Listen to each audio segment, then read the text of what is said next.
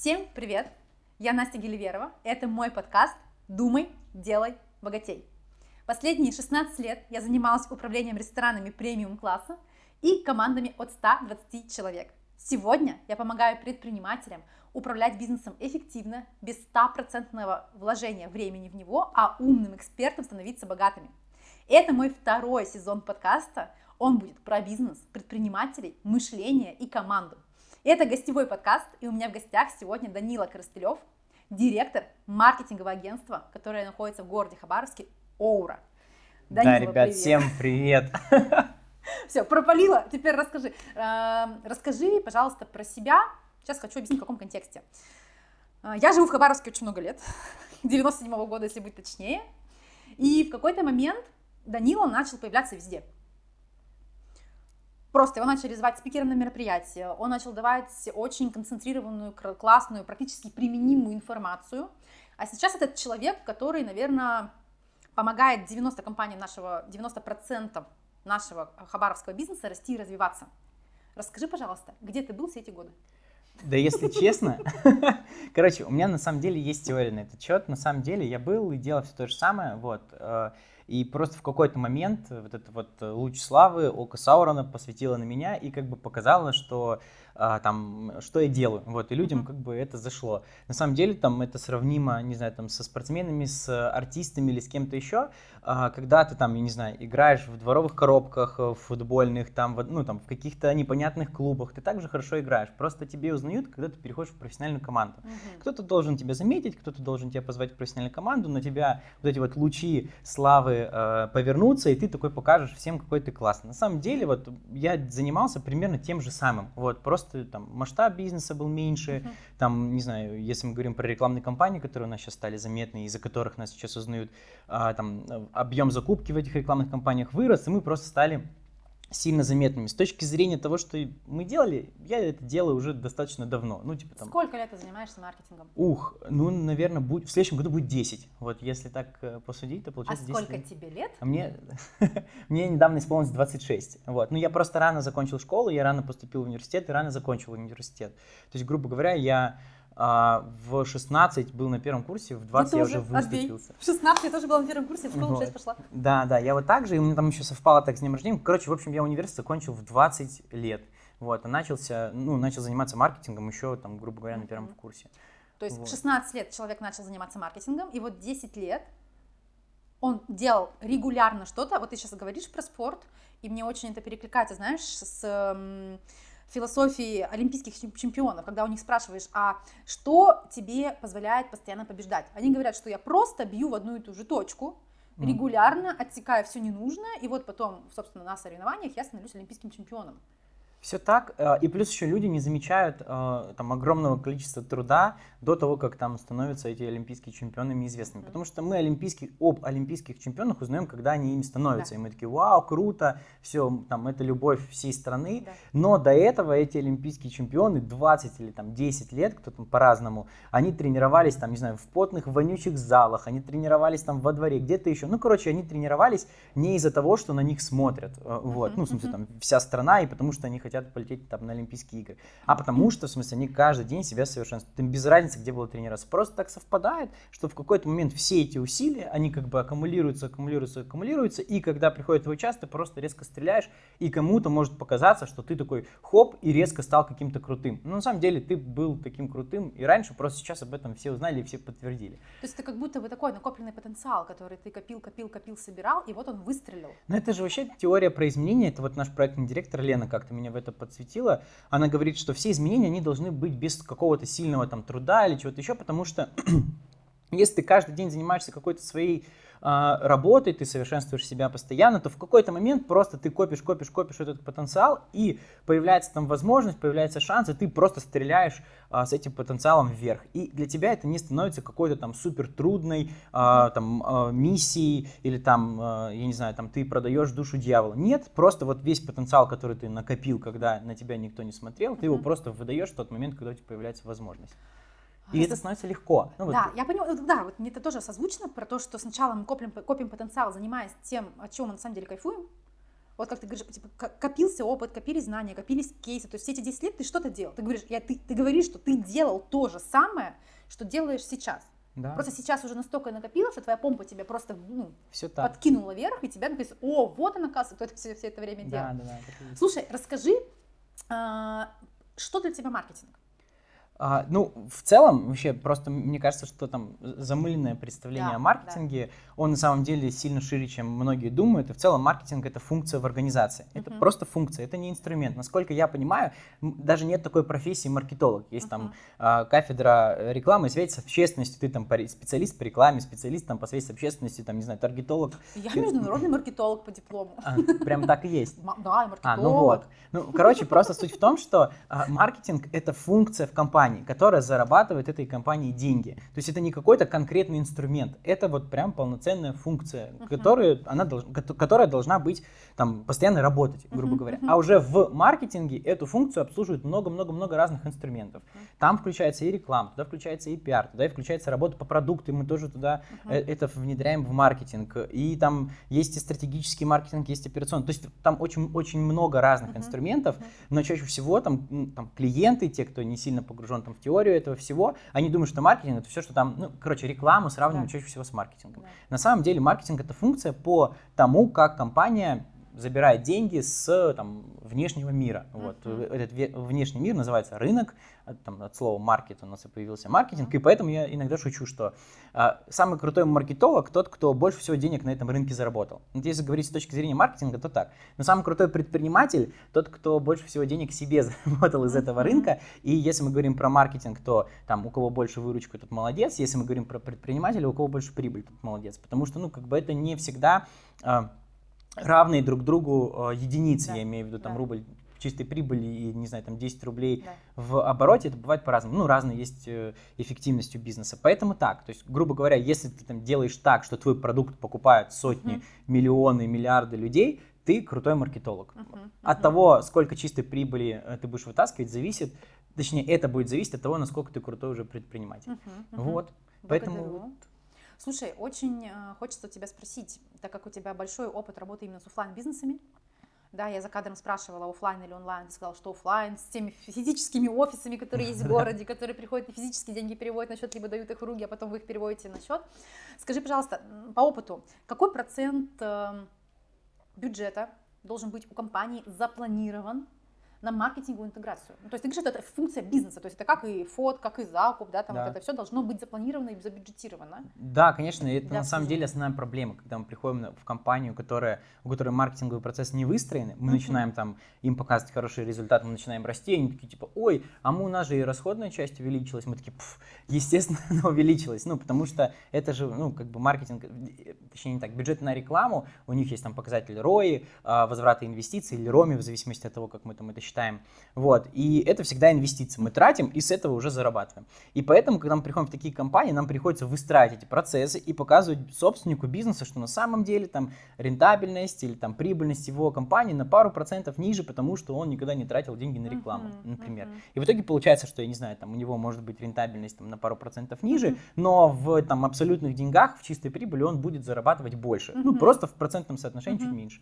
Вот, если отвечать на твой вопрос про сколько, здесь зависит от бизнес-модели, потому что бизнес-модели бывают разные. Там, где выше маржинальность продуктов, тем меньше могут быть затрат на маркетинг. Вообще от эффективности бизнеса это сильно зависит. Чем выше маржинальность, может быть меньше затрат на маркетинг. Либо от собственника зависит. Кто-то вообще практически все реинвестирует в рекламу. Но если говорить просто средняя температура по больнице... Типа рекомендовано давай. Мы рекомендуем 10% от оборота. Если у вас есть локация а-ля ресторан, где вы платите аренду, то мы тоже считаем затраты на аренду как маркетинговый расход. Почему? Потому что ты можешь встать, на Красной речке, и ты сэкономишь, 300 тысяч рублей в месяц на аренде. Но ты эти же 300 тысяч рублей потратишь на привлечение того, чтобы человек до туда доехал. Можно встать, в Броско или где-то другой классной локации, эти же деньги заплатить и просто работать с проходящим трафиком. То есть ты, когда покупаешь классную локацию, ты покупаешь трафик, который есть. Точно так же, как ты можешь купить трафик, в интернете. Поэтому если говорить про рестики, то можно, это просто не взял и применил, это нужно считать. В целом это просто 10% от выручки, ну, то есть от оборота. Но это... Вот не, я слышу, ты говоришь про такое, про рекомендованное, и опять же, я с тобой соглашусь, тут зависит много от стратегии, от концепции, от намерения собственника, ведь кто-то действительно может там и 50, 60, и 70% своего оборота в это инвестировать, просто потому что хочет, ну, как-то свой личный бренд развить, там, бренд компании, и там план масштабироваться, захватывать, не знаю, рынок России, безусловно. Но просто мне хочется, чтобы...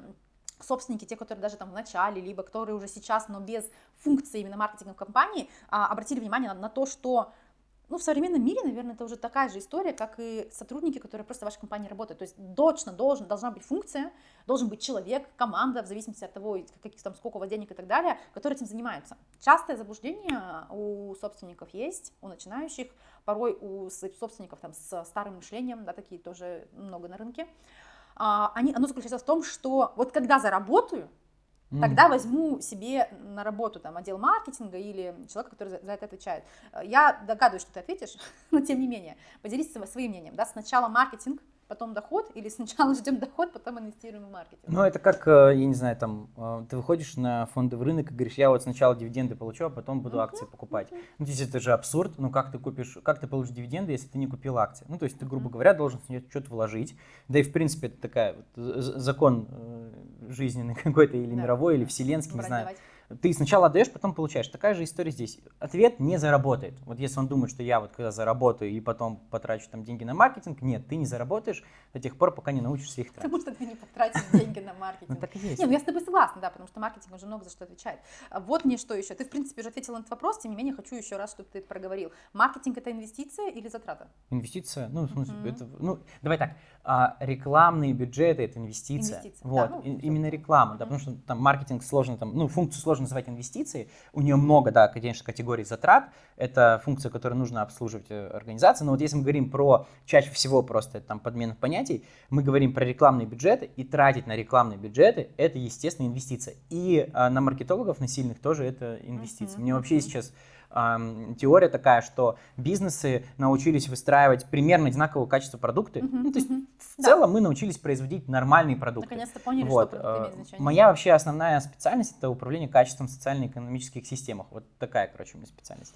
Она очень близка к тому, чем я сейчас занимаюсь, и вот я как этот дипломированный, короче, управленец по качеству могу сказать, что… Качество есть три вида. Вот есть типа очень плохое, есть нормальное и вау супер крутое. Вот для того, чтобы вау супер крутое, у вас бизнес-модель должна быть построена по то, чтобы у вас было вау супер крутое качество. Это 2-5% от всех бизнесов, и это новаторы, это бизнесы, которые внедряют новые какие-то технологии, новые продукты, все дела. Когда человек приходит, и он без дополнительных разъяснений понимает, что вот у них по-другому, вот у них типа круто, вот у них типа классно. Ему не нужны там какие-нибудь талмуты, где описано, почему этот продукт лучше там, чем другой. Есть есть качество на уровне нормы. Это когда мы все понимаем, что да, это вкусный кофе.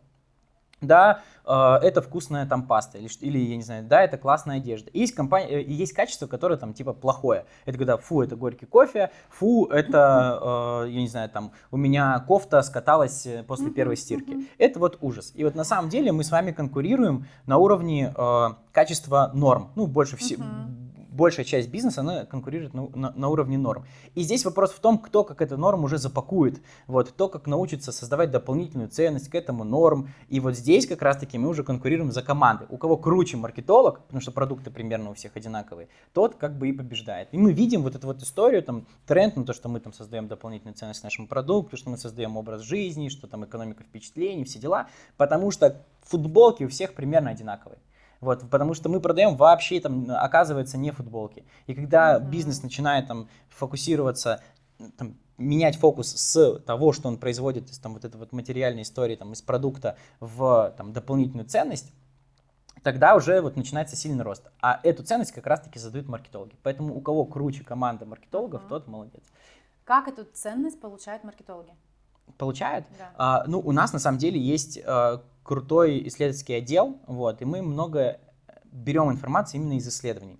Меня иногда даже в ступор вводят вопрос, типа, где вы учитесь, там, как вы развиваете продукты, а мы просто много делаем исследований, мы понимаем, что людям нужно, и мы такие, о, классно вот это сделать, классно вот это сделать, классно вот это. То есть мы не идем, там, не получаем вторичную информацию от эксперта, который там уже это опробовал, что-то там сделал, и нам выдает ее. Мы такие, хоп, к нашему самому главному клиенту приходим, Мы у него спрашиваем вообще, как он живет, понимаем, что там вот какие у него цели в этой жизни есть, грубо говоря, и мы понимаем, что условно там, что человек, не знаю, там хочет кушать за определенное количество денег и за определенное количество времени в определенный момент. И наша задача уже как бизнеса это ему дать. И мы говорим, ага, вот смотрите, если мы хотим кормить человека в, это, как его, в этот момент, у него есть вот эти конкретные показатели. И мы уже меняем бизнес-процессы в компании так, чтобы они соответствовали запросу человека. И не надо ничего придумывать, просто пошел с человеком, поговорил, он тебе все рассказал, просто нужно спрашивать его не о том, типа там, что нам нужно изменить для того, чтобы там вы у нас покупали чаще, а что вам не нравится или что-то еще. Мы должны спрашивать о том, зачем люди покупают эти продукты, какие задачи они в повседневной жизни у себя решают. То есть мы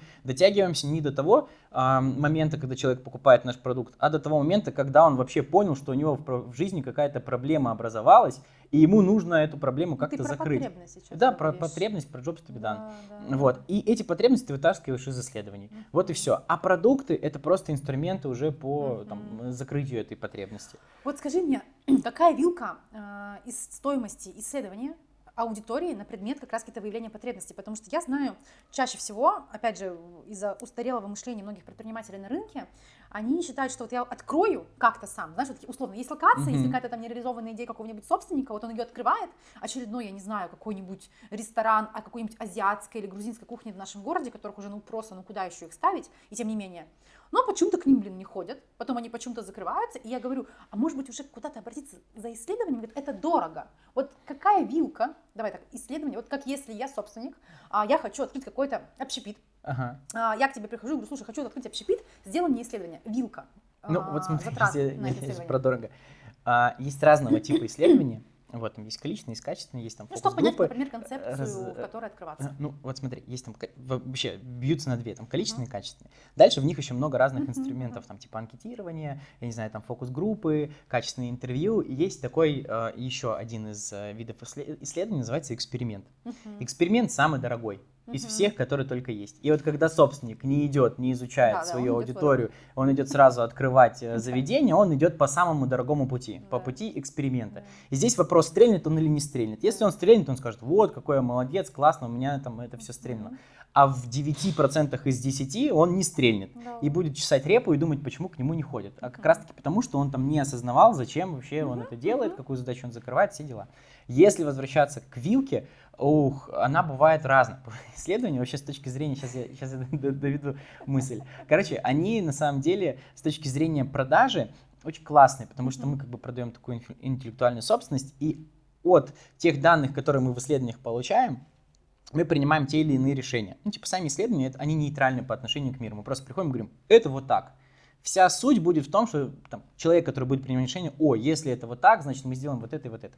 И вот, короче, в зависимости от веса этих решений, и как раз-таки люди, которые продают исследования, назначают стоимость. То есть, грубо говоря, если мы делаем стоимость, не знаю, там, исследования для, не знаю, там, X5 Retail Group, и мы понимаем, что там стоимость решения будет миллиарды рублей, то мы можем поставить 10 тысяч в час, и у нас исследование будет там 1,5 миллиона. Если мы понимаем, что оно более мелкое, что больше для Хабаровска, то это где-то 500 000 на самом деле вот выходит у нас исследование. Оно длится, это я уже вот на нас как бы перевожу, среднее исследование у нас это 500 000, длится оно 6 недель, по ходу, получается, по выпуску этого исследования мы еще и даем какие-то рекомендации, мы создаем какую-то стратегию минимальную, там, базовую, с которой можно уже идти и самостоятельно стартовать. Но вот цифры, короче, примерно такие. Ну, просто к тому, что, дорогие собственники, те, кто порой бездумно открывают свои точки питания, 500 000 против потерянных, ну, в лучшем случае 5. Ну, даже если вы открываете какую-нибудь там условную кафешку, там стартап 1,5-2 миллиона, это если повезет, если не было до этого проведено все, что вам нужно. То есть 500 000. Много это или мало, зависит от того, хотите вы потерять остальные 5 или нет. Да это немного, ну на самом деле. Я с тобой согласна, потому что это немного, я про это и говорю. Это иллюзия, что я лучше потрачу 5 миллионов, ну вот даже на ребрендинг какого-нибудь места, ну ладно, ну 3. Ну, опять же, зависит от того, что, куда, как вести. Ну, вот я говорю, я там 16 лет в ресторанном бизнесе была, и обычно люди, вот так вот переобуваясь, там, меняя какой-то концепт, они это делают по внутреннему мироощущению, учитывая, что оно крайне ограничено, либо, наоборот, слишком широкое, которое, ну, не нужно этому городу. Ну, тоже нужно понимать. Правильно, это от непонимания своей аудитории, ну, в смысле, от людей, от будущих там гостей, к которым мы хотим прийти, непонимание того, какое место на рынке мы занимаем и будем занимать там с этим новым продуктом, и с кем мы на самом деле будем конкурировать, потому что там вот в теории маркетинга люди уже решают свои задачи. Они, ну, типа, грубо говоря, если он хочет кушать, он где-то эту еду уже найдет. Если он хочет заниматься спортом, он где-то уже занимается спортом. То есть вот эта вот история, что типа я открою на районе первый ресторан и сразу ко мне пойдут, потому что других ресторанов нет, вообще нет. Не так. Это не всегда и в большей степени является неправдой, потому что люди там, которые хотят кушать, они уже как-то закрывают свою историю. И если там нет ресторана, значит мы конкурируем, я не знаю, там с каким-нибудь дошираком, например. Да, и мы понимаем, что там средний чек, я не знаю, там доширака 120 рублей. И, соответственно, если мы кафешку там открываем какую-то, у нее тоже средний чек должен быть 120 рублей. Боже, как неприятно слушать умных людей. Просто, пожалуйста, смотрите, слушайте, записывайте и найдите себе 500 000 на исследование. Ну, правда, очень хочется существовать, быть в городе, где открываются бизнесы, которые понимают от чего, как, и там, собственно, и продукты, да, уже по то, что они планируют давать. Они все просто правильно. Из разряда, я серьезно говорю, меня просто как потребителя возмущает очередной какой-нибудь проект, который уже, не нужен, надоел. Ну, чаще всего это амбиции собственников, амбиции тех, у кого... Ну, там разные же бывают еще категории собственников, кто, если мы говорим про общепит, кто открывает общепит, есть профессиональные рестораторы, кто шарит. Да. Вот. И кто там не претендует на то, что у нас будет самая уникальная концепция, все дела. Он видит, что там у него есть там объем инвестиций на этот проект, ему нужно вернуть эти инвестиции, и он просто идет и копирует. Ну, это вот, мы разговаривали с Ракусой перед тобой, потому что...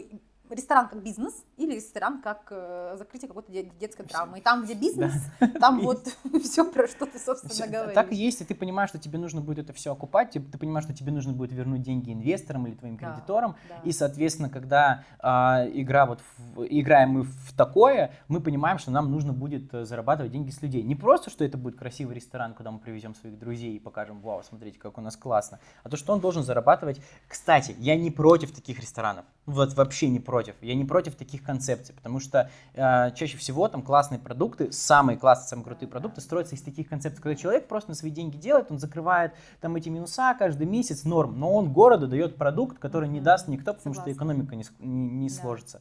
Поэтому такие концепции тоже ок, просто их нужно грамотно оценивать. Нельзя человеку, который открывает ресторан, чтобы зарабатывать деньги, смотреть на ресторан, который сделан для того, чтобы, там, я не знаю, закрывать какие-то собственные потребности. Когда это капелька в портфеле бизнеса предпринимателя, это просто такая одна из точек. Их просто нельзя сравнивать инструментарий, нельзя на них опираться, вот они сделали так, значит, нам нужно сделать так же. Это вообще совершенно две разные вселенные, две разные игры, в которые играют разные люди. Вот, просто важно это все, эти концепции идентифицировать и понимать, что, окей, вот здесь, например, там есть интересное, мы можем это себе применить, и здесь это другая бизнес-модель, нам сюда не надо.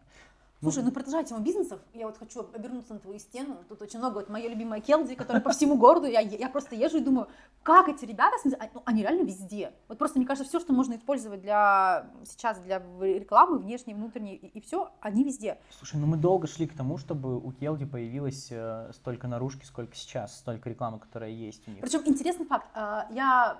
Люблю Келди, основателей, и кофе у них, но я у них не ем, потому что мне там не нравится, это мое субъективное мнение.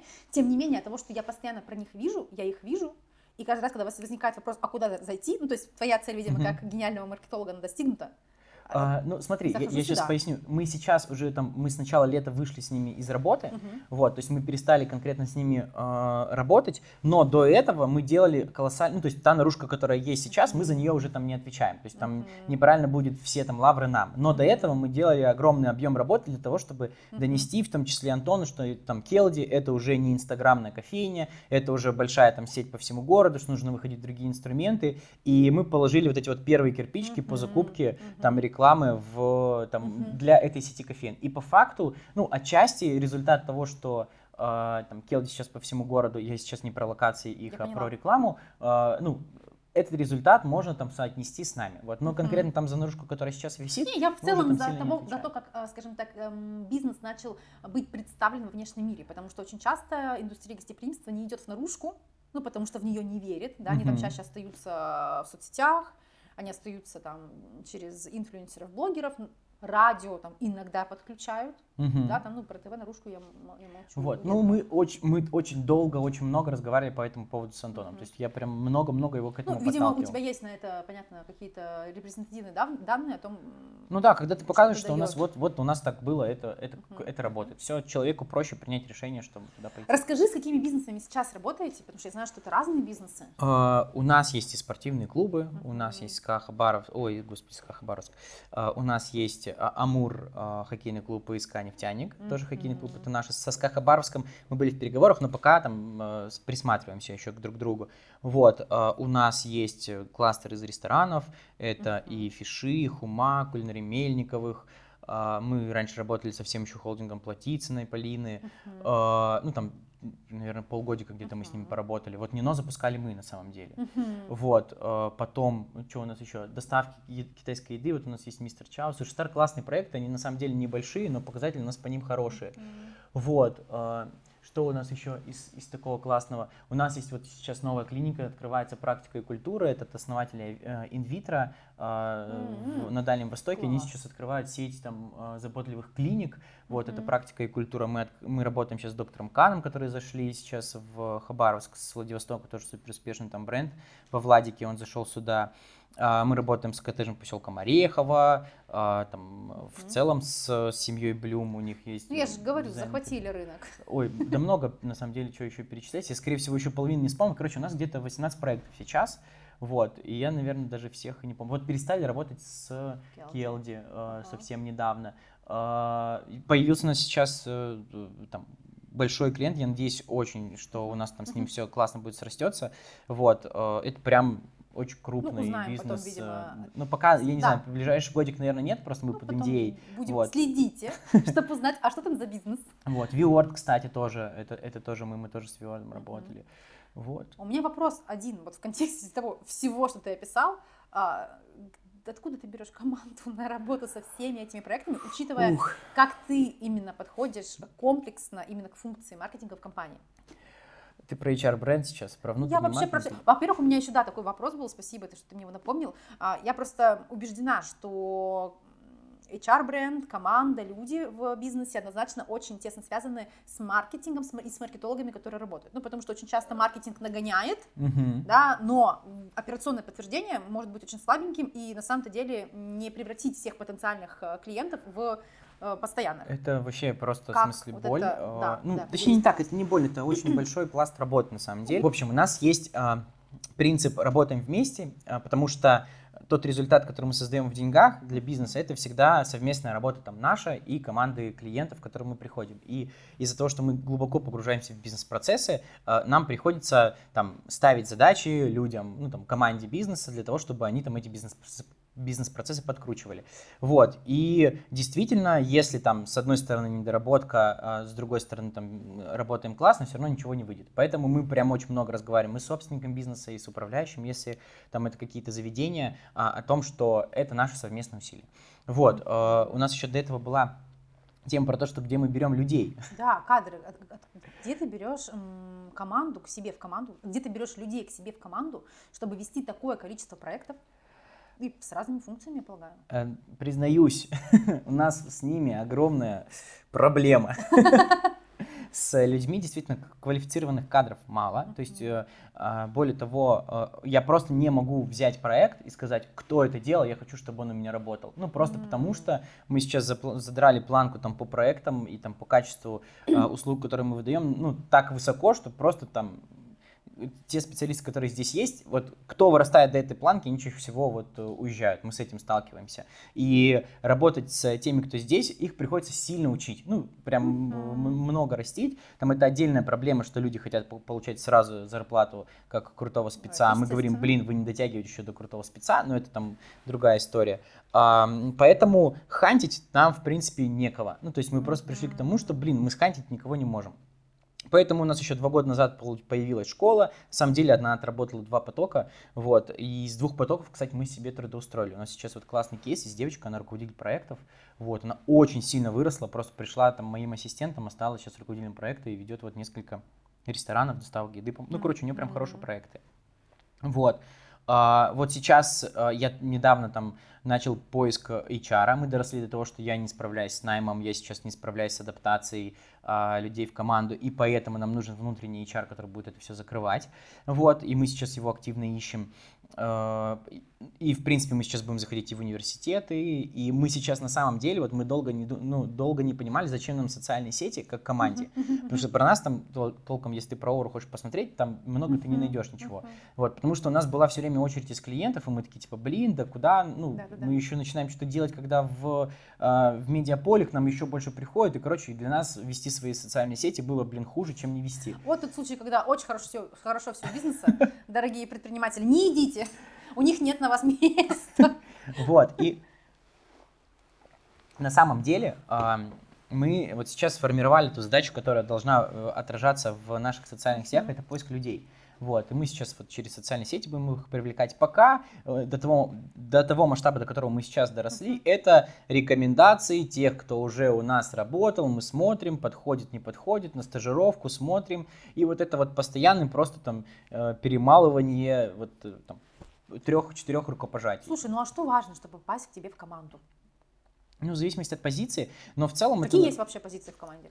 У нас есть люди, которые занимают, ну, SMM-менеджеры в полном смысле этого слова, это люди, не которые там, то есть это не сторисмейкеры, видеографы, рилсологи там или кто-то еще, у нас это сильно распределено, то есть у нас есть человек-оператор, у нас есть монтажер, у нас есть человек, который занимается только сторис, и есть человек, который занимается, например, именно менеджментом этого всего, то есть у нас над одним, там, не знаю, собрать Instagram, над одним аккаунтом может работать там 8 человек, вот, потому что есть вот отдельный там человек, кто занимается закупкой блогеров, есть отдельный человек, кто занимается закупкой билбордов, любой вообще рекламы. Он, кстати, сейчас у нас формируется в отдел закупки, и блогеры тоже уходят, короче, в этот отдел закупки. Есть исследовательские направления у нас, поэтому у нас есть люди, кто проводит интервью, кто их расшифровывает, кто их анализирует. Есть стратегии, есть вот проектный директор у нас появился недавно, ну, то есть просто вырос, появилась у нас позиция под проектного директора. Ну вот мы сейчас нормально выстраиваем бухгалтерские процессы, мы вот сейчас берем бухгалтера, HR внутреннего берем, вот, нужны нам сейчас дизайнеры, нужны нам сейчас руководители проектов, помощники руководителей проектов, вот, и контентчики. Команда вся дальневосточная или привлекаешь российских? Нет, вообще все здесь, единственное, у нас арт-директор, Тонечка наша очень любимая, она у нас в Казахстане, но она переехала, вот как раз таки мобилизация нужна была, у нее парень уехал, она за ним уехала, и это, в принципе, тот кейс, когда арт-директор может с Казахстана классно управлять там командой здесь, со своими сложностями, ну, то есть там как бы нам нужно было перестраивать бизнес-процессы какие-то, чтобы там она все равно комфортно и эффективно работала, вот, но в целом у нас вот получилось, и вот она единственная, кто у нас там удаленно. Остальные у нас, вот помню, уезжала девочка, которая была контентчиком, она уехала в Питер, нашла там другую работу и там работает. Девочка во Владивосток уезжала, такая же история. Вот, короче, в общем, команда у нас больше всего вся здесь, даже так вот. Круто. А в связи с чем, скажем так, такая любовь и лояльность именно к формированию дальневосточной команды, вообще, в принципе, скажем так, нахождению в этом регионе с твоего бизнеса, потому что за кадрами я тебя спрашивала, офлайн или онлайн, и ты говоришь, что хочу офлайн. Ну, на самом деле, вот эта вот иллюзия, что нам надо на Запад, она действительно иллюзия. Вот, там, 21 век – это век Тихого океана, и сейчас еще с политическими всякими моментами как бы разворот сейчас идет на Дальний Восток, и здесь много работы. Вот тут реально много работы, тут поле не паханое, конкуренции ноль, в России конкуренции ноль, а здесь вообще просто никого нет. Ну, то есть мы там многому сейчас, точнее, мы сильно обязаны тому, что мы здесь одни. Ну, то есть если сейчас у какого-нибудь бренда появится задача сделать классную рекламную кампанию и ее потом сопровождать, он не найдет никого, кроме нас. Вот, ну просто полноценную команду кто-то сделает, он просто не найдет, внешнюю особенно. Вот, либо ему это заново придется собирать, и то, и вот на него тогда переляжут все эти бизнес-процессы по поиску, обучению, там, адаптации. Короче, мы здесь одни, и у нас работы здесь много. И вот эта вот иллюзия, что мы сейчас покажем, какие мы здесь классные, поедем на Запад, и там привлекем еще более крутых проектов, на самом деле иллюзия почему? Потому что мы ездили на премию КХЛ с Амуром, мы взяли там за масштабную рекламную кампанию премию. И москвичи, они просто такие, классно. Мы такие типа думаем, что смотрите, мы здесь вообще крутые вещи делаем, и нам москвичи скажут, вау, как круто, давайте к нам, будете делать здесь. А они все такие, да, круто, молодцы, и все, и пошли за другой столик. Ну, типа вот такая вот история. Такая же история у нас сейчас с Дальневосточной медиалигой. То есть мы посмотрели, мы сделали там продукт там, для Дальнего Востока, это вообще просто космос. Ну, это... Просто прецедент, которых никогда еще не было. И по России такая же история. Запускалась там в Питере, не запустилась медиалига, запустилась в Краснодаре, у нее 500 просмотров на финале, ну то есть это вообще там пыль. И запустилась в Казахстане, где там 13 тысяч просмотров на финале. Для Казахстана это очень мало. Короче, в общем, мы сделали охренеть какой крутой продукт. Мы такие в Москве показываем, они говорят, да, классно, круто, и все, и пошли, короче, своими делами заниматься. Короче, суть в том, что вот эта вот иллюзия, что нас там ждут в Москве, потому что мы такие вот классные, она иллюзия. Если ты делаешь круто проекты здесь, ты должен окупать их здесь за местные ресурсы, местными деньгами, местными бизнесами. Вот. И на самом деле работы у нас много. И поэтому, там, я не знаю, ехать в Москву, чтобы вести дальневосточные проекты, ну, это немножечко там нецелесообразно, на самом деле. И хочется подращивать здесь как бы экспертизу и компетенции, потому что, ну, как бы, я там долго тоже грезил Москвой, думал туда переехать, там делать проекты. И да, возможно, если бы там я туда приехал и попал, не знаю, там в какую-нибудь команду или в какое-нибудь окружение, которое бы там... Вот, око Саурона, только уже всероссийское, меня бы направило, я бы тоже там стрельнул сильнее, вот, но вот последние там несколько лет я понимаю, что мне как будто бы этого и не хочется, мне хочется развивать рынок здесь, мне хочется, чтобы здесь у нас были классные специалисты, чтобы вот кузница крутых маркетологов ковала их в Хабаровске и там на Дальнем Востоке, потому что работы здесь много, и нужно это все подращивать. По факту мы здесь первопроходцы, кто всю эту инфраструктуру сейчас строит. Так и есть. И вот. Здесь очень хочется тебя благодарить. Да, ты сказал, что там только на старте, пока еще особо не за что, но тем не менее ты тот человек, который занимается взращиванием кадров, развитием их в маркетинге для того, чтобы люди вообще потом понимали, шарили, что для чего они делают. Ведь раньше этого не было. Да, я вот недавно там Полине, моему партнеру, говорил про... Я ей скинул скрин. Там, получается, в Кремниевой долине есть такой термин PayPal-мафия называется. Это ребята, которые делали PayPal, платежный сервис, и ушли, потом рассыпались в разные бизнесы. И там Илон Маск в их числе, там со своими Теслами, SpaceX, и ребята, кто LinkedIn сделал. Ну, короче, там очень много выходцев из PayPal, короче, вышло и сделало какие-то крутые проекты. Я скидываю этот скриншот Полине и говорю, типа, Полина, вот смотри, у нас тоже будут от нас уходить ребята, они тоже будут делать очень крутые проекты, и нам важно это их не ревновать, а ими гордиться.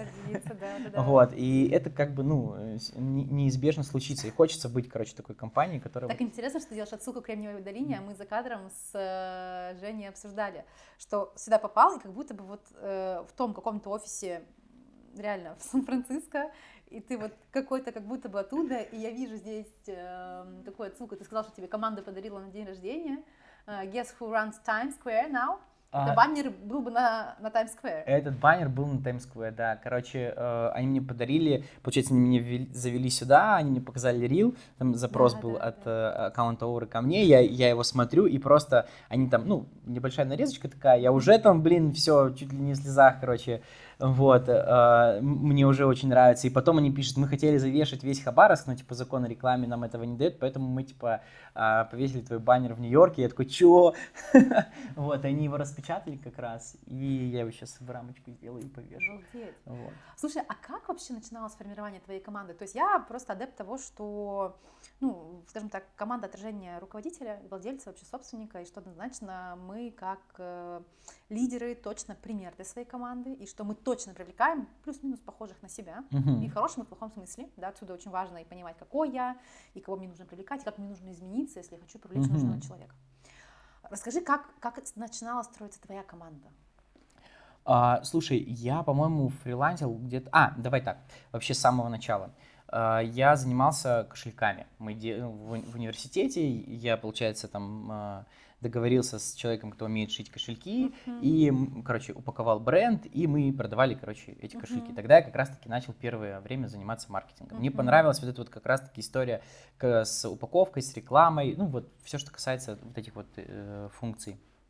Я пошел на несколько там конференций, что-то увидел маркетологов, и к одному из маркетологов подошел, это был Юра Белканов, у них тогда было здесь агентство «Стереомаркетинг». Я к нему подхожу и говорю: Юр, я хочу у вас поработать бесплатно. Я говорю, у меня есть доход, у меня есть кошельки, типа мне как студенту вообще там хватало, у меня один кошелек стоил 7 тысяч, в себестоимости он стоил 2 тысячи, а жил я на 2 тысячи в неделю. Ну, короче, типа два кошелька продал, вообще спокойно живешь. Вот. И все. Ну, а там я продавал по 3-4 кошелька, короче, в месяц. Ну, хватало, короче, денег для студента. В общем, богатый.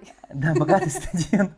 Так это у меня был такой, типа, я тогда думал, что у меня премиальный бренд кошельков за 7 тысяч рублей. Кошельки за 7 тысяч рублей, студенчество давай так, это прям люкс, я бы сказала. Это тогда, как сейчас, наверное, 25, наверное, вот, плюс-минус, наверное, так где-то, вот. И я помню, как я их там на засранном подоконнике отмывал его белый, фотографировал их и выкладывал в Instagram, вот. Я помню, как я там трёсся, когда я относил там к человеку, как он мне подъезжал на Лексусе, и я ему такой, вот, держите. Вот. Мне понравилась, короче, история с маркетингом, я вот подошел к Юрию, он меня взял на работу, я работал полгода бесплатно у него, потом в какой-то момент маркетинг меня захлестнул, и я остался работать у него и забросил, короче, свои кошельки. Полтора года я у него проработал, очень фундамент просто мне всего дали, я ребятам очень сильно благодарен, и Юрию Белканову, и Максу Шишову, с Максом мы вот продолжаем общаться, с Юрой перестали. Они просто, ну, как бы весь фундамент маркетинга они мне положили. Все, дальше я ушел фрилансить, потом я попал там в Батискаф, я не знаю, кто знает эту компанию, проработал там вместе с, ну, мы выстраивали маркетинговый департамент, я был как партнером в этом маркетинговом департаменте, проработали год, потом я туда ушел, и вот появилась как раз-таки Оура, вот, я на тот момент вот поработал 2 раза, грубо говоря, в найме, ну, похоже, в найме, я понял, что там те ценности, которые сейчас там, предлагает работодатель, мне немножечко не соответствует, я не смогу работать в такой команде, и в итоге я вот начал потихонечку там закладывать кирпичики в Оуру. У нас сейчас нет рабочего графика, вот, ты приходишь в офис, когда хочешь, делаешь работу свою, когда хочешь, можешь в понедельник поехать в кино, а в воскресенье в 3 часа ночи приехать и работать. Это исключительно твоя зона ответственности, ты сам выбираешь, когда ты работаешь, важно соблюдать договоренности по дедлайнам, и делать то, что ты пообещал, ну и распределять свою нагрузку. Можно приезжать в офис, можно не приезжать, вот у нас 18 человек, а в офисе, ну дай бог, 9, наверное, нас или 10, ну кто-то еще на съемках, кто-то еще на встречах, вот, но в целом, типа, можно спокойно не приезжать, вот.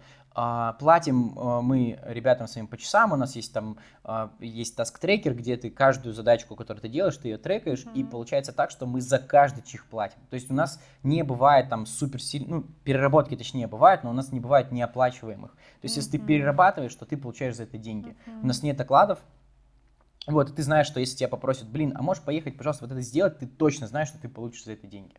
Вот, и это все считается автоматически, это все, ну, как бы там выгружается автоматически. Вот, и я вот эти вот ценности начал, короче, внедрять в Оуру, и вот потихонечку она такая у нас и сформировалась. А вот на чем вот эта ценность твоя основана, как ты считаешь? Про что эта ценность? Это вот. Про свободу. Вот. Я сижу, думаю, свобода, видимо. Это исключительно про свободу, потому что мне самому не нравится, когда мне говорят, как я должен и что я должен делать, потому что, ну, как бы, я все время мыслю там категориями задач, целей, ну, типа, вот, поставьте мне такую задачу, я ее решу. Вот, как я ее решу, это там сугубо моя личная ответственность. И я вот как бы старался набирать таких ребят. Понятно, что там есть стажеры, джуны, которых нужно учить, и вот они как раз-таки, когда там становятся, я не знаю, медлами или там сеньорами, это когда ты им ставишь задачу, они сами ее уже решают. Но в целом вот эта вот ценность, что типа там тебе ничего не принесут на блюдечке, что ты не в банке, тебя поставили как винтик, и ты там должен делать определенные задачи, у нас такого нет. Вот я такой думал там год назад, что ага, через год у нас будут прописаны бизнес-процессы вообще так, чтобы человек пришел, и вот он там тык-тык-тык-тык, как в Макдональдсе, мы ему рассказали, что нужно делать. Нет, у нас ценность другая, потому что мы в принципе создаем продукт, я называю маркетинг лженаукой, где ты не можешь гарантировать результат на 100%, ну типа его просто не может быть, во-первых, обоюдная ответственность, во-вторых, там слишком много факторов, которые меняются, и поэтому нам приходится все время там быть в поиске чего-то, вот, и поэтому там жестких бизнес-процессов определенные есть, но там по производству нашего продукта просто, ну, не может быть, если бы мы это превратили в науку, это стоило бы, наверное, даже еще сильно дешевле, ну в смысле, и спрос бы на таких специалистов, как мы, был бы ниже, вот, поэтому вот мы начали привлекать тех, кто умеет в такой турбулентности работать, кто умеет брать на себя ответственность, кто умеет брать на себя задачи и просто их решать. И это все про свободу, на самом деле. Дайте мне задачу, я сам решу, как я ее буду решать. Вот. И в целом у нас это везде прослеживается. Ну, это еще и про ответственность, ведь в свободе очень много ответственности, ведь ты верно говоришь, что делай, что хочешь, куда хочешь, но результаты дай. Ну, конечно. Это потому что это же как же нужно самоорганизоваться, самодисциплинироваться. И, ну, почему я просто считаю, что предпринимательство, что фриланс, он далеко не для всех, он для очень дисциплинированных, ответственных, взрослых людей, ну, если мы говорим про успех. Круто. Какие еще есть, не знаю, 2-3 ценности, которые... это открытость вообще тотальная. Вот. У нас долгое время были все зарплаты, все дивиденды, все открыто. Ну, типа, ты можешь просто зайти, посмотреть, кто сколько заработал. Я знаю, что в компаниях Индии подписывают, чтобы там не знали два человека, которые сидят за одним столом, или чтобы они не знали, вот, сколько они зарабатывают. Я тоже не верю в это. И я не понимаю там вот этого вот лицемерия от компании, что типа вот мы там... Ну, короче, суть в том, что они осознают, что это делать, ну, что это в этом смысла нет, но тем не менее это продолжают делать. У нас сейчас появляется, то есть из-за того, что мы растем, у нас появляются какие-то моменты, где-то мы с клиентом подписываем NDA, и нам что-то нельзя разглашать просто потому, что это коммерческая тайна, и просто потому, что наш интеллектуальный труд, который мы даем, это большое преимущество для клиентов, с которыми мы работаем. И нам вот есть моменты, которые нельзя там разглашать даже внутри команды, там, с кем мы работаем, и что мы делаем, потому что есть даже отчасти конкурирующие бизнесы. Но в целом мы всегда про открытость, про вот горизонтальную такую структуру, не про вертикальную. Я вот старался максимально вот эту вот иерархию не плодить. Сейчас, конечно, у нас она... хотим или не хотим, типа, получилось, и мы четко понимаем, по каким вопросам ко мне, по каким вопросам к Полине, там, по каким к Лене, но в целом это все равно про вот такую полную открытость, тотальную честность. Вот я не знаю, это плохо или хорошо, но, короче, я не знаю, короче, я считаю, что я никогда не вру. Ну, в смысле, вот если меня спросить, я отвечу честно. Я могу не договорить, я могу уйти от вопроса, я могу сказать одно, но знаю, что человек подумает о другом, ну, но по чесноку я ему никогда напрямую... Ну, то есть ты не можешь меня спросить, Данила, где ты был, типа, вчера в час дня, и я такой тебе говорю, я был там и соврал тебе какое-то место. Я либо сольюсь с этого вопроса, либо что-то еще. Красавчик. Вот, ну, либо отвечу между. Но у меня вот этой вот истории нет. То есть, вот, грубо говоря, хочешь меня прижать, вот ты просто вот задай, очень грамотно вопрос сформулируй. Если ты грамотно вопрос сформулируешь, все. То есть, ты можешь 100% уверенностью знать, что я не совру, короче. И то же самое я стараюсь вот с ребятами. Я терпеть не могу, когда люди врут, когда люди обманывают. Вот и бывает вообще по-тупому иногда они врут. Ну, в смысле, прям вообще по-дебильному. И меня все время на это триггерит. И мне вот казалось, что вот эта вот честность тоже, мне кажется, что она у нас есть, короче, в наших ценностях каких-то. Вот. Ну, потому что мне кажется, что я сам такой. И у нас смета открыта для клиента. И у нас прикол в том, что если мы, например, отработали меньше часов, клиент это увидит, и он меньше заплатит. То есть у нас вот все про это. Хотя другие команды, например, если там ты им поставил, не знаю, там $500,000, ты сказал, что у тебя там было 200 часов, например. Вот. И ты отработал 180, ну, в других агентствах тебе скажут $500,000. Вы ж, ну, мы ж, да, вы, да, да. А мы говорим, нет, типа, на 20 часов меньше. Соответственно, 50 тысяч меньше мы возьмем. Вот. То есть это про честность, тоже про тотальность. Ну, потому что долгосрочные партнерские отношения только на этом и строятся. Ну, в смысле, на надежности твоего... Там... Когда к тебе шли, за кадром девочки очень делились, какой ты классный, а я с тобой лично никогда не была знакома. Ну, честно. Спасибо, девочки. Да, такие... фанатки, да, не то чтобы мы фанатки, но тем не менее, да он такой. Я сейчас понимаю, в принципе, про что они говорили, и на самом деле это очень сильно подкупает. Давай так, очень мало то, о чем ты сейчас говоришь в современном мире. Очень много мишуры, очень много вранья, очень много какого-то брезента, прикрывающего непонятно что. И, наверное, от того, что у тебя это там одни из базовых ценностей, оно очень, ну, в хорошем смысле привлекает, да, и привлекает в компанию, в том числе там нужных тебе людей, и от того так с тобой, ну, комфортно и тепло взаимодействовать, правда. Спасибо. Я, знаешь, о чем подумал, ты сейчас рассказывала про... Я подумал, что у нас это еще ушло и в продукт. Сейчас объясню. Мы не делаем, когда мы приходим в какой-то бизнес, мы не делаем мишуру. Ну, типа, можно классно там упаковать какой-то продукт, начать его продавать, а он не очень, но людей убеждать, что он классный. Вот. Мы, короче, влияем на продукт, мы что-то делаем новое, классное, хорошее и рекламируем только это. Вот. Ну, то есть у нас нет... Вот мы сделали Новый год для Амура. То есть мы не рассказываем о том, что мы в этом году выиграем плей-офф. Вот, и снова не сдержим это обещание. Мы говорим, ребятушки, у нас Новый год, мы берем, делаем Дед Мороза в июле, там, дарим блогерам новогодние подарки, новогодние розыгрыши, все дела. И приводим людей на какой-то классный продукт в виде Нового года с курантами, с, не знаю, там, надеюсь, у нас получится губернатора уговорить, чтобы он новогоднее поздравление сделал. Вот, ну, на матче. И вот мы, короче, создаем какой-то крутой продукт и его продвигаем. А такого, чтобы там что-то не очень, а мы такие это прячем в стороночку, или там как-то по-другому запаковываем и продвигаем, такого у нас вот, кстати, нет. И я вот понял, что эта ценность тоже туда ушла. Потому что, ну, как бы ничего плохого, ну, в долгом, но это просто не сработает. Слушай, круто, будем идти потихоньку на завершение. Что еще хочу спросить? Ты говорил про Лену, про Полину, про себя. Да. Мне вот просто все очень интересно, когда есть какие-то там сопартнеры, да, какие-то люди, кто еще с тобой делит какую-то ответственность. Как сейчас у вас распределяется... Как сейчас у вас распределяются роли или функционал между вами? Мы недавно... У меня один партнер. Uh-huh. Это Полина, и ей вообще просто огромная благодарность, потому что мы выросли благодаря ей. Я признаюсь это открыто, и все клиенты это знают, и в целом мне это прощают. Я очень хреновый менеджер, вот отвратительный. Я плохо управляю проектами, и мне нельзя доверить какой-то большой проект с точки зрения управления. Да, классно, могу принять ключевые решения, могу найти какие-нибудь там... в целом хорошо принимаю решения. Вот в этом. Но реализовать это все к Полине. И мы буквально недавно с ней обсуждали, что ей было бы классно выступить с темой про серых кардиналов в бизнесе, потому что в каждом бизнесе, кто партнер есть один супермедийный партнер, кто такой классный, хороший, красивый, но у него просто беда с операционкой, он, в смысле, постоянно где-то непонятно, витает в облаках. У нас таких клиентов тоже много. Вот. И есть, вот рядом сидит девочка или мальчик, кто такой, так, все, классно, пошутили, теперь по первое, второе, третье, четвертое. Это Полина. Вот. И по факту я говорю, что Полина отвечает за мой базар. Так вот, на ком вся ответственность. Ну, ответственность на мне, конечно, тоже есть. Я от нее вся реализация на ней. Ну, то есть, вот это, кстати, вот про то, что мы делегируем. Вот когда ты делегируешь ответственность, другая история. Когда ты не решение задачи, не процесс делегируешь, а ответственность. И на самом деле ответственность-то на мне. Ну, то есть, большая часть ответственности за все решения, которые каждый человек в нашей компании там примет, она на мне. Мы с ней делим с Полиной, там, согласно нашему уставному капиталу. Ну, как мы, короче, это все делим. Все финансовые риски, все, конечно, это на мне. Но вся реализация и 80% действительно результата, это лежит на ее вот хрупких плечах. Она занимается операционкой, она занимается всей командой, она делает так, что все, что я наобещал, случилось.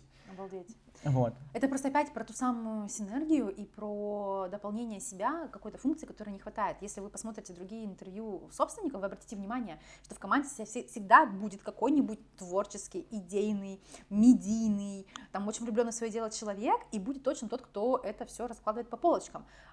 Ведь, конечно, классно еще иметь в команде там столько же таких же, как и ты, когда вы будете по офису ходить и раскидывать идеи, но кто-то же должен собирать это и в какую-то форму облачать. И спасибо, что ты тоже говоришь про... Это про то самое партнерство в разных функциях, и, возможно, где-то может быть... Я потеряла мысль. Это про синергию. Да, вот, про синергию. Когда мы разные, мы дополняем. Вот мы недавно тоже с Полиной разговаривали, она говорит, я на коуч-сессии поняла, что я без тебя не могу. Я говорю, а почему ты решила, что я без тебя могу? Ну, в смысле, в этом и прикол партнерства, что ты меня дополняешь, я тебя дополняю. И если там кто-то из нас, мы в такой здоровой созависимости, в рабочей, кто-то из нас, если там сейчас отколется, да, нам будет тяжело. Мы не умрем, мы, понятно, там автономные, взрослые люди, там, и что бы там ни случилось, в целом мы будем дальше хорошо развиваться. Но наша комбинация, вот это вот, типа, ее и меня, она дает вот этот вот максимальный результат. Вот, ровно потому, что мы разные. И да, действительно, вот без нее будет не тот результат, и без меня будет не тот результат. Ты сказал мое такое кодовое слово, любимое, коуч-сессия. Я как бизнес-коуч, я просто топлю за то, что с мышлением собственника нужно работать, так как потом все, что происходит в бизнесе, это напрямую взаимосвязано. Поделись, пожалуйста, как у тебя встроен процесс, вы там ходите к коучу, там, как командная, групповая, по отдельности, это личная инициатива каждого или это там а-ля корпоративная культура? Ну, у нас Полина сертифицированный коуч ВФВФ, как там, правильно? Коллега моя. Вот, да, и она отучилась в этом году и сейчас активно использует это в управлении. То есть она там выходит с ребятами, где-то там на индивидуальное интервью разговаривает, и я уже чувствую, меня начинает это подбешивать. Ну, сейчас уже меньше, потому что она там более профессионально это делает, но раньше это ярче звучало, ее вопросы со мной. Ну, типа, я чувствую, я знаю, я не учился на коучинг, но я много общаюсь с коучами, у меня много знакомых, и я понимаю, как они работают, и когда я слышу в свою сторону коучинговый вопрос, я говорю, пожалуйста, не спрашивай меня об этом. Вот, сейчас у нее уже, ну, она пристрелялась, она понимает, да, какой вопрос когда задавать, и вот профессионализм в этом и кроется, что это бесшовно. Ну, типа, она меня спрашивает, и я не чувствую, что она мной манипулирует или на меня влияет, и я как бы начинаю на это как бы отвечать. Вот, поэтому внутри команды сейчас она за это отвечает, она работает с командой, у нее есть свой тоже коуч. И я периодически заскакиваю, потому что иногда нужно об кого-то подумать. Я в целом тот человек, который не может думать один. Мне нужно в кого-то думать, получать обратную связь. И я вот что-то как-то с этим борюсь. Иногда я просто хожу по офису. Мне кажется, мой рабочий день можно, ну, подумать, что я дебил. Ну, потому что я просто хожу по офису, ко всем пристаю, со всеми разговариваю, а я думаю так. Ну, типа, вот у меня есть что-то там, какая-то мысль в голове, и я просто хожу и там с кем-то... В общем, ты ее распаковываешь об людей. Точечно разговариваю. И коуч в этом плане очень круто помогает. Да. Вот просто он сконцентрирован и профессионально может этим заниматься. Вот. Огонь. Я так рада. Как я рада. Я как коуч, ну, за то, что бизнес развивается. Но я правда этому рада, потому что я считаю, что это все очень взаимосвязано и в итоге приводит к одному. Там, для бизнеса это к деньгам, для потребителя это к качественному продукту. Ну, правда.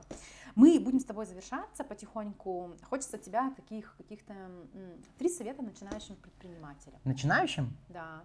Ну, можно давай 3 совета предпринимателям. Инвестировать деньги в маркетинг в целом. Да нет, 100% не боятся тратить деньги на рекламу, на маркетинг и вообще все, что с этим связано. В целом сначала идет реализация, потом идет производство. Это еще и Toyota про это говорила. Вот, и этому нужно следовать. Второе, ну просто не бояться, потому что... Короче, даже не так, не бояться принимать неправильные или правильные решения. Короче, бояться и делать, наверное. Лучше принять неправильное решение и сделать, чем не принять вообще никакого решения. И у меня здесь есть такой даже ответ, типа, знаешь, когда у тебя есть 2 пути, ты думаешь, там, пойти сюда или сюда. Типа, блин, если я сейчас пойду, а если бы тут у меня получилось бы круче? А вдруг тут не получится, а тут получится? Прикол в том, что получится то, что ты выберешь. Вот то, что ты выберешь, стопудово получится. Вот, вопрос просто в том, что ты должен принять решение туда пойти и не пойти туда. Это тоже решение. Нужно принять решение, что ты туда не идешь, идешь сюда. И вот когда ты научишься эти решения принимать, будет гораздо легче, потому что ты не будешь страдать от того, что у тебя там какая-то упущенная возможность, что ты мог 10 лет назад в крипту вложиться и сейчас бы жил не тужил. Ну, типа, вот... Черт, нет. Вот, да, действительно, и вот эти вот умения принимать решения, точнее, быть твердыми в своих решениях, это важно. И еще один совет – это уметь защищать свою работу, где бы это ни было, уметь ее презентовать и защищать. Потому что мы, как маркетологи, я вижу много, что там, как у меня руководитель проектов доносит свои идеи. И иногда руководитель проекта доносит, ему клиент, например, говорит, типа, мне что-то не нравится, он говорит, ну да, ладно, давайте не то. Я говорю, подожди, мы же месяц готовили конкретно эту концепцию, ты просто так за секунду взяла и повернула. Короче, нужно быть... там, по-хорошему больны своими идеями, чтобы их защищать перед всеми. То есть, грубо говоря, если у тебя есть бизнес, ты точно это будешь продавать своей команде. И это очень важно, эту идею, короче, своей команде продать. То есть, вот, грубо говоря, понятно, если резюмируем, инвестировать в маркетинг в целом. Вот второе – это принимать решения, уметь принимать решения и не бояться о том, что ты принял его правильно или неправильно. И третье – защищать эти решения перед всеми остальными, потому что оно точно стрельнет. Ну вот типа вот мы сейчас берем, что-то делаем, это точно стрельнет, ты должен просто быть сам в этом уверен. Какой бы бизнес ты сейчас не начинал, вот какой бы бизнес мы сейчас не начали, если ты в нем полностью уверен, он стрельнет. Вот, и не будет такого, что ты прогоришь. Даже если ты сейчас книжки начнешь продавать на падающем рынке. Даже, короче, на падающем рынке, если ты будешь там верен этому своему делу, вот как Ман Иванов Фербер со своими интернет-магазинами, ты можешь расти. Вот, поэтому любое решение правильное, нужно быть в нем уверенным и топить, короче, за него до конца. Ну, конечно, есть варианты, когда ты переобуваешься. Это норм. То, что типа, и потом в пути понять, что да, действительно, нам надо сюда, это тоже нормально. Это тоже точно такое же решение, которое тебе нужно будет принять просто чуть-чуть попозже. Вот. Где ты будешь через 10 лет? Где я буду через 10 лет? Где ты хочешь быть? Ну, кроме того, что на Times Square. Слушай, это сейчас такой странный вопрос, потому что для меня, я имею в виду, потому что я не знаю, вот, я раньше вот там смотрел, не знаю, там, рилсы мотивационные по достигаторству, по вот этой всей истории, и я хотел там свой стартап а-ля там Facebook, ВКонтакте, и, там Telegram или что-то еще, и Павел Дуров вообще это мой кумир, вот, вместе там с Илоном Маском, вот, но сейчас мне кажется, что вот как будто бы в пути хорошо, ну вот ты типа куда-то идешь, и тебе классно, вот, от этого, просто если ты занимаешься тем, что тебе нравится, и ты придешь ровно туда ровно тогда, когда, короче, нужно будет. Вот. А когда ты там бежишь, не знаю, там миллион зарабатывать, ну, типа, это вообще-то мое большое разочарование в деньгах, когда мне, на самом деле, появились деньги первые, когда у меня появилось денег больше, чем мне нужно, я понял, что, оказывается, надо, ну, типа, надо еще, во-первых, уметь их тратить, понимать, куда ты их тратишь, и если ты не понимаешь, куда их тратишь, они к тебе больше никогда не придут. Ну, да, в смысле, типа, да, да. Просто так деньги, ну, не нужны, вот, если у тебя на это нет запроса. Вот, и в целом мне сложно, короче, ответить, где я буду через 10 лет. Ну, точно буду, наверное, счастливым человеком. Вот, класс, не знаю каким, но счастливым. Боже мой, классно, правда. Прости меня, мой муж, но я в хорошем смысле влюбилась в еще одного мужчину. Ну, просто за мысли, которые есть. Мне просто очень созвучно все, что ты говоришь, поэтому я спасибо. Благодарю тебя. Блиц-опрос, как и всем предпринимателям, которым задаем, штраф или премия? Премия? Раскрывать нет. Можно? Всю премию? Уволить или поговорить? Поговорить, потом уволить. Ага. Контролировать или доверять? Доверять. Руководить или командовать? Руководить или командовать? Ну, наверное, командовать, потому что от слова команда, а там руками водить. Обожаю. Говорить, что делать, или спрашивать мнение? Говорить, что делать, или спрашивать мнение. Наверное, говорить, что делать, это мне просто больше не импонирует. Вот. Тут же нет правильно, неправильно, просто как ты считаешь. Благодарить деньгами или словами? Словами.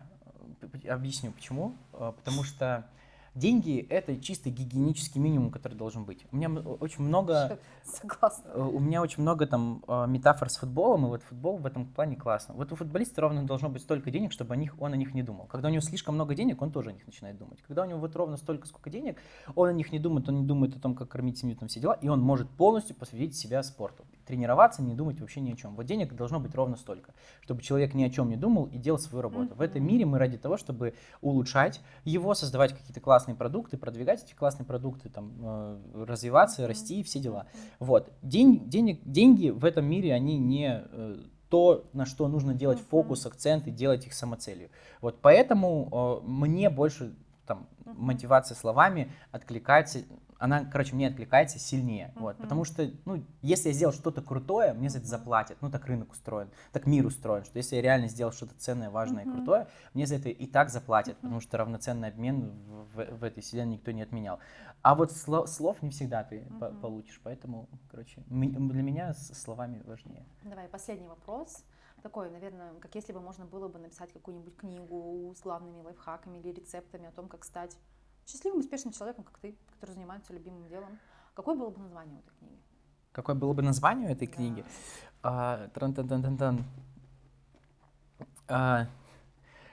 Нет никаких лайфхаков и секретов. Просто идти и делать? Ну, конечно, у всех свой путь вообще просто. Ну, потому что я понимаю, я вижу, как у нас одинаковые там бизнес-процессы не ложатся на разные бизнесы, и приходится их все равно адаптировать, и как бы очень тяжело идти там протоптанной дорожкой какого-то другого человека, это вообще конкретно его путь, а у тебя есть свой, и ты двигаешься со своей скоростью и в нужном для тебя направлении. Поэтому, ну, как бы я не сильно верю там вот в эти, типа, инструкции 1, 2, 3, 4, 5, и ты там миллиардер, ну, потому что, во-первых, нахрена тебе туда надо идти, во-вторых, ну, типа, далеко не факт, что ты дойдешь. Возможно, придешь в какое-то другое для тебя важное место тоже, но, ну, короче, самоцелью это делать не надо. Вот, поэтому… Спасибо. Вот так вот. Вот так вот. Вот такой интересный и глубокий разговор был с Данилой Коростылёвым, основателем маркетингового агентства «Оура» в городе Хабаровске. Смотрите, делитесь вашими важными осознаниями, потому что тут было прям очень много. Правда, очень глубоко, очень много интересного. Я сама сижу сейчас с определенными мыслями на этот счет. Отмечайте меня и Данила в комментариях и в Инстаграме. Делитесь тем, что забрали отсюда. Переварите тот материал, который был, и заберите свое. Это очень важный навык взрослого человека. Спасибо большое, что были с нами. До свидания.